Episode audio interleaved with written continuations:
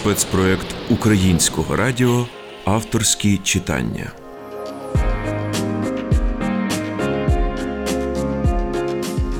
Вітаємо всіх слухачів. Перед мікрофоном Ніна Герасименко. Сьогодні в ефірі звучатимуть сторінки книжки українського письменника Дмитра Кешелі Родаки. Роман Колаж Родаки побачив свій друком 2016-го у видавництві Академія. Це історія життя однієї сільської родини із Закарпаття, а головний герой роману, а водночас і оповідач школяр Митрик, який усі дорослі питання пропускає через власну творчу натуру. Подеколи це спричиняє комічні, гумористичні, а часом й дивні ситуації. І родина Митрика теж уособлює собою дивний світ. Баба Фіскарошка, яка намагається жертовно захистити свою родину і кілька разів мусила через те ночувати у місцевій буцигарні. Її чоловік, разом тим місцевий філософ дід Соломон, їхній син Михайло, колишній гусар цісарського війська і красень, що за нього бідного вийшла заміж найвродливіша дівчина села Анна, донька найбільшого газди Петра Наполеона, надламаний жорстокими обставинами вчитель пан Фейса та інші. Усіх їх тримає на землі мудрість любити життя і виживати. Про пригоди Митрика та його родаків слухаймо. Сторінки роману читає автор Дмитро Кишеля. Завершувалося коротеньке школярське літо, і мені настав час перескладати іспит з біології. Проводжаючи мене на екзамен, баба всунула цілу торбу до рідних жовтеньких груш. Бери, бери, бери, дитину, щиро порадила мені. Віддаси панові вчителю. Він дуже любить, так любить наші грушки, а наші грушки солоденькі, такі м'якенькі, такі м'ягенькі, як. Е, якраз на зубі пана вчителя. Дід ще хотів сунути для вчителя півлітру, але я на відріз відмовився. Кіл йому в ребра, а не півлітру. гаркнув я і побіг до школи, де на мене вже чекали. У класі пан Фейса хутко почав розкладати екзаменаційні білети. З другого боку столу, навпроти, я з такою ж поспішністю почав викладати стайстри грушки. Звісно, сили були нерівні. Моя валюта явно програвала. От коли б я не проігнорував пропозицію діда Соломона і взяв півлітру сливовиці, виставив тепер поряд з грушами мій противник, якщо б і не капітулював, то явно послабив оборону.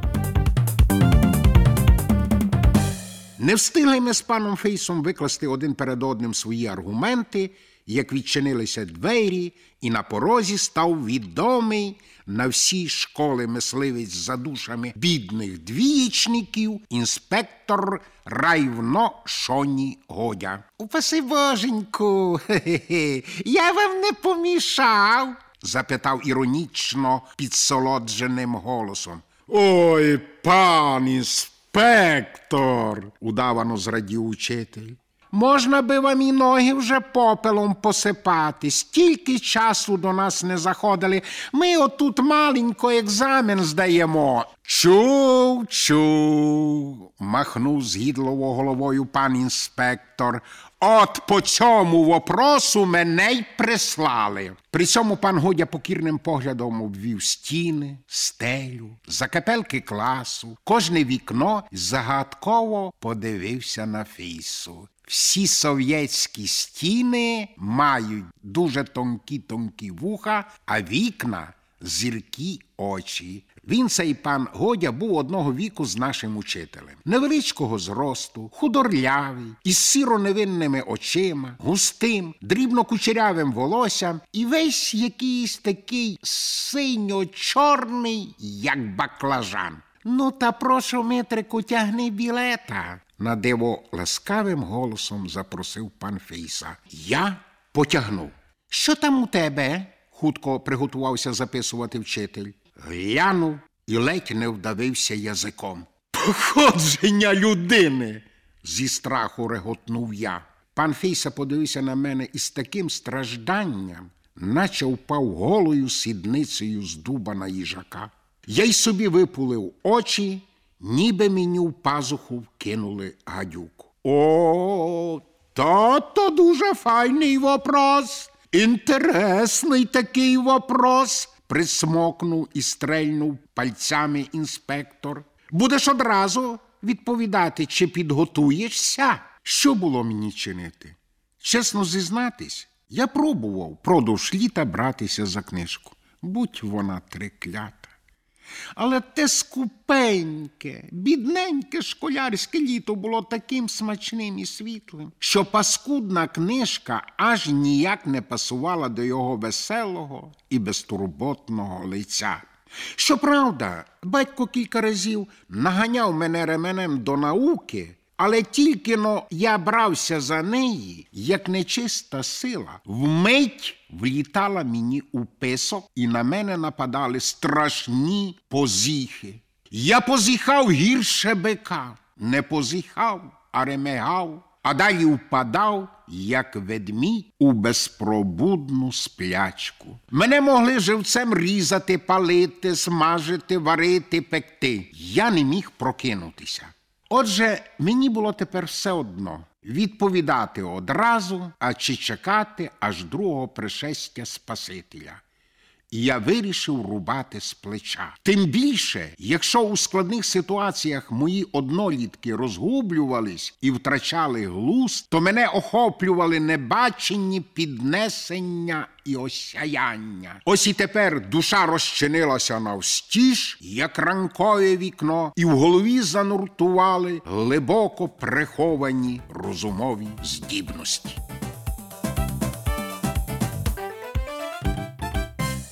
Ну, походження людини то дійсно дуже файний вопрос, інтересний такий і дуже вчений вопрос, підтвердив я думку годі, міркуючи цим самим здобути прихильність пана інспектора. Пан Годя усміхнувся і схвально кивнув головою. Моральна підтримка ще більше підбадьорила, і мене рвійно, стрінко, безупинно понесло на геніальні наукові відкриття. Перших людей сотворив Богонько, мовив твердо я, усвідомлюючи, коли десь випадково зачеплю наших партійних вождів, то ліпше хай вони підуть від Творця Небесного, ніж від мавпи. Звали тих людей Адам і Єва, але вони були дуже вперті, не слухалися нікого, согрішили, і Богонько їх перетворив у мавпи. А цим часом у раю проводив свої досліди великий англійський учений Дарвін.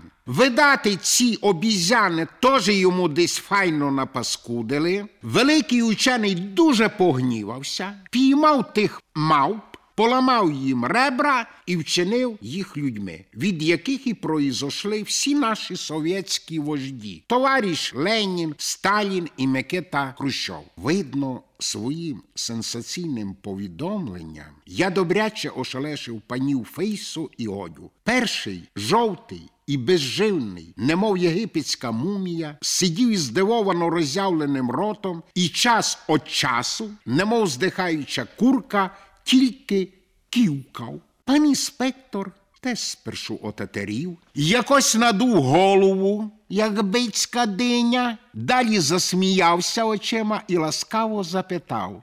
А скажи мені, хлопчику, що ти знаєш про Адама і Єву? І чому вони согрішили?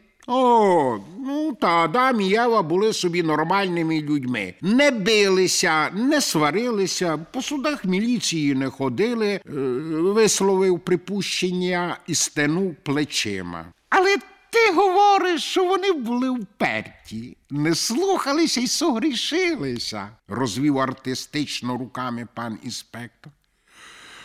Ой, перебачте, мало й не забув, луснув себе по чолу я. Там, коло раю, був великий колгозний сад. І в ньому жив великий совєтський агроном Мічурин і вирощував дуже дорогі сорти яблук. Тут на пана Фейсу напала гикавка, а в пана інспектора інспектора від задоволення розцвіли, як ружі очі. Отож, підбадьорений паном Годію, я вже перемолотив історію з географією, релігію з біологією, і тепер сипав усе, що запам'яталося мені із науки за всі мої шкільні роки. Ну, а Єва, як і кожна жона, була дуже така, знаєте, е, ну, жадна, продовжував далі я. Усе її кортіло, то бігала красти в колгозний сад. Ну, а прощен би був старий Мічурин, її пару раз предупреждав, що то яблука непрості, і рвати їх не можна. А чому не можна? перебив мене, давлячись сміхом пан інспектор. Та я знаю. Мічурин хотів ті парадні яблука видати повести на виставку народного хозяйства у столицю, висунув я свою гіпотезу. Пане Годю! раптом схопився зі стільця Фейса. Повольте мені, позвольте мені. Так го зараз лусну по хребту, що кишки йому вилетять через вуха. Що цей осел мантафунський плете? А не смійте, не смійте, не смійте. крикнув, давлячись сміхом пан інспектор.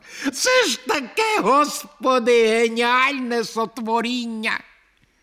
Фейса, тремтячи зі злості, таки приклеївся до стільця, а пан інспектор звів догори очі, примружився і так, ніби між іншим запитав. А ти, е, дорогий Митрику, часом не пам'ятаєш там того, там того, Змій там не участвував? О, так, так. знову втеліжив себе я в чоло. Я забув сказати. Єва не слухала старого Мічурина і продовжувала красти усякі там сортові яблука. І тогди совєтському садоводові сесе надоїло. Він поставив сторожити свої дорогі яблука великого змія. Але Єва вічно ходила зовсім гола, то видати, сім спокусила змія і крала собі яблука далі. Слухай, солодкий Митрику, аж хапався за живіт пан інспектор. А як ти думаєш, яким способом Єва спокусила отого змія? Та я хіба знаю, на мить напружився я. Видно, яканця гатюшка нашого пана Фейсу. Знаєте, так, між нами, я раз видів, як пан учитель лежали неборядко п'яні, як гусак у кукурудзі, а гатюшка сиділа коло пана Фейса і трясла ними, тоже гола, ганьбила бися. Цей спершу страшний пан інспектор чим далі любився мені все більше. І я тепер готовий був йому відкрити найпотаємніші закапелки своєї щирої дитячої душі. Він хоч і помирав від сміху, але не пам'ятаю, аби хоч одна душа у світі колись дивилася на мене такими люблячими очима. Натомість мій учитель то льодянів, то горів хижим вогнем, і коли я сповістив про Анцю Гатюшку, вибухнув. На мою душу, на мою душу, пане інспекторе, я вб'ю сісю сатану. Рвонувся з місця і вліпив кулаком у напрямку моєї багатостраждальної потилиці.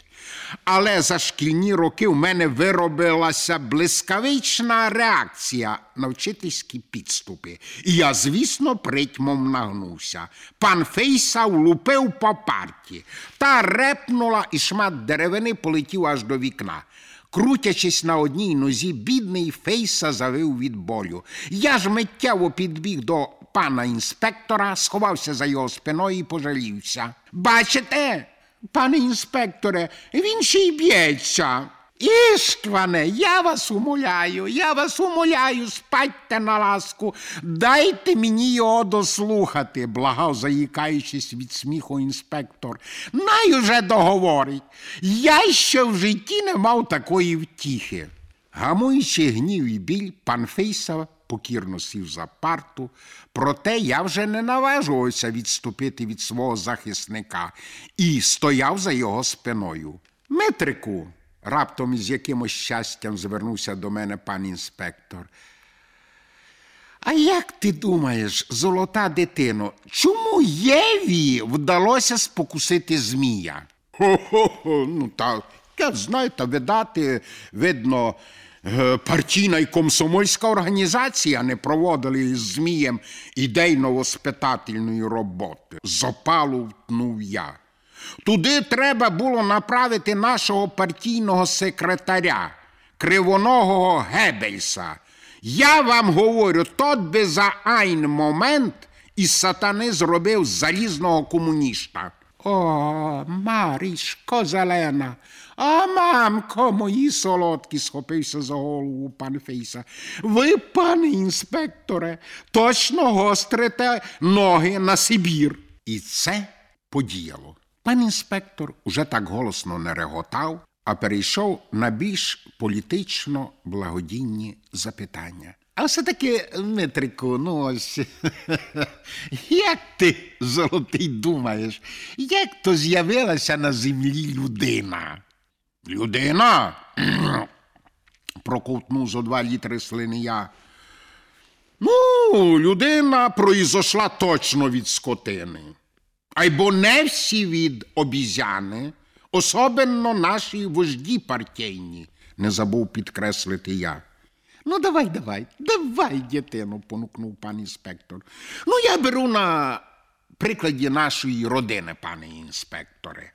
Дідо називає бабу Чеперовою козою, баба діда лінивим борсуком, тітка мого батька з бісним котом, а нянько тітку кривоокою мавпою. Ну, та я собі думаю так. Про кого як кажуть, той і походить від тої скотини. У нас, бачите, лише тітка Моргіта пішла по вченому, по-панськи, від мавпи, а всі інші від нашої, такої простацької селянської скотини. А якщо не секрет, від кого пішов ти? А, то то всі знають, мовив гордо я. Я від осла рогатого. Інакше дома мене й не називають. Лише ослом рогатим. Осел рогатий і все. А в школі. Ха! В школі у мене зовсім інше прізвище. Осел Мантафунський. Так мене називає найчастіше пан учитель. Правда, пане Фейсо, ви мене називаєте ослом Мантафунським. Тут мій бідний учитель уже не слухав пана інспектора. Рвучко підскочив із-за парти, схопив мене за барки, потягнув до дверей і, не звертаючи уваги на співчутливі вигуки пана Годі, кинув мною за двері. О, Боже!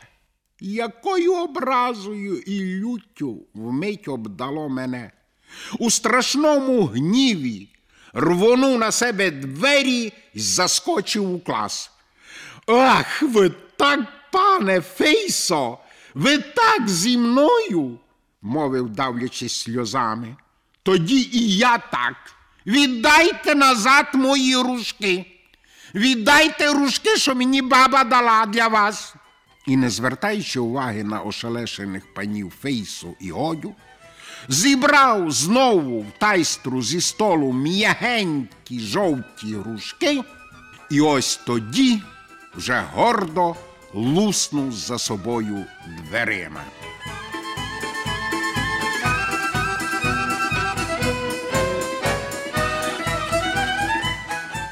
Ви слухали сторінки роману українського письменника Дмитра Кешелі Родаки читав автор. Над програмою працювали режисер Костянтин Лаврентюк, музичний редактор Вадим Церенко. Передачу підготувала Ніна Герасименко. Продовження авторських читань слухайте завтра о 19.30.